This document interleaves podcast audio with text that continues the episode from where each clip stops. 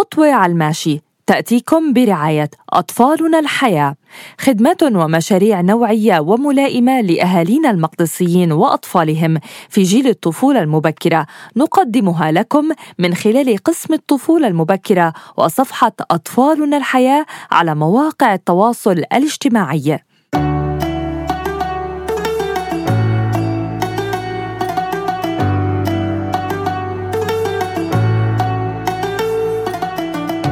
كل عام وأنتم بخير. وصلنا لسؤال رقم 30 من خطوة على الماشي.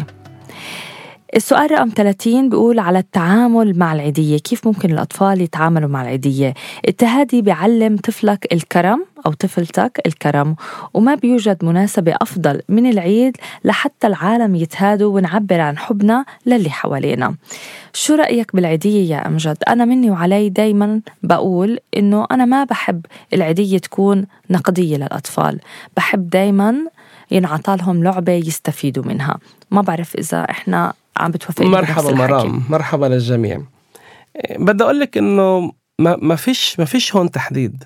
شو يعني ما فيش هون تحديد. يعني انت أول شيء بدك تعطي الإنسان اللي بده يهديكي الحب والإحترام الكافي وبدك كمان تكوني أو تعلمي ابنك يكون مشكور لهذا الإشي اللي عم بحصل عليه.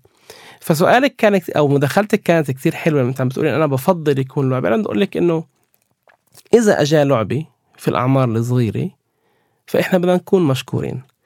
بس كمان إنه في مرات أشخاص خلص هي بتحب تعطي مصاري وبتقول لك إنه هو يشتري اللي هو بده إياه. أنا ما بعرف إيش هو بده هو يشتري اللي هو بده إياه. إحنا هون كتير مهم إنه ما نعلم أولادنا لا سمح الله يقولوا لا أنا ما بدي أنا بدي لعبة أو أنا بدي إيه، مصاري. في كمان أولاد بتحب لعبة في أولاد بتحب مصاري. لا إحنا بدنا نكون معلمين أولادنا خصله إنه كل شيء بيوصل لكم هو شيء تهاديتوا فيه. هو مقبول هو بالعكس الشخص اللي عقبالك فكر فيك وأنت هم بدك تكون كثير مبسوط وكثير فرحان إنه هو عمل وأعطاك. في المقابل اللي بدي أحكيه هو نقطة كتير مهمة. كتير حلو كمان الأطفال في العيد إنهم يكونوا أكيد حاملين إيه، حصالة أو جزدان.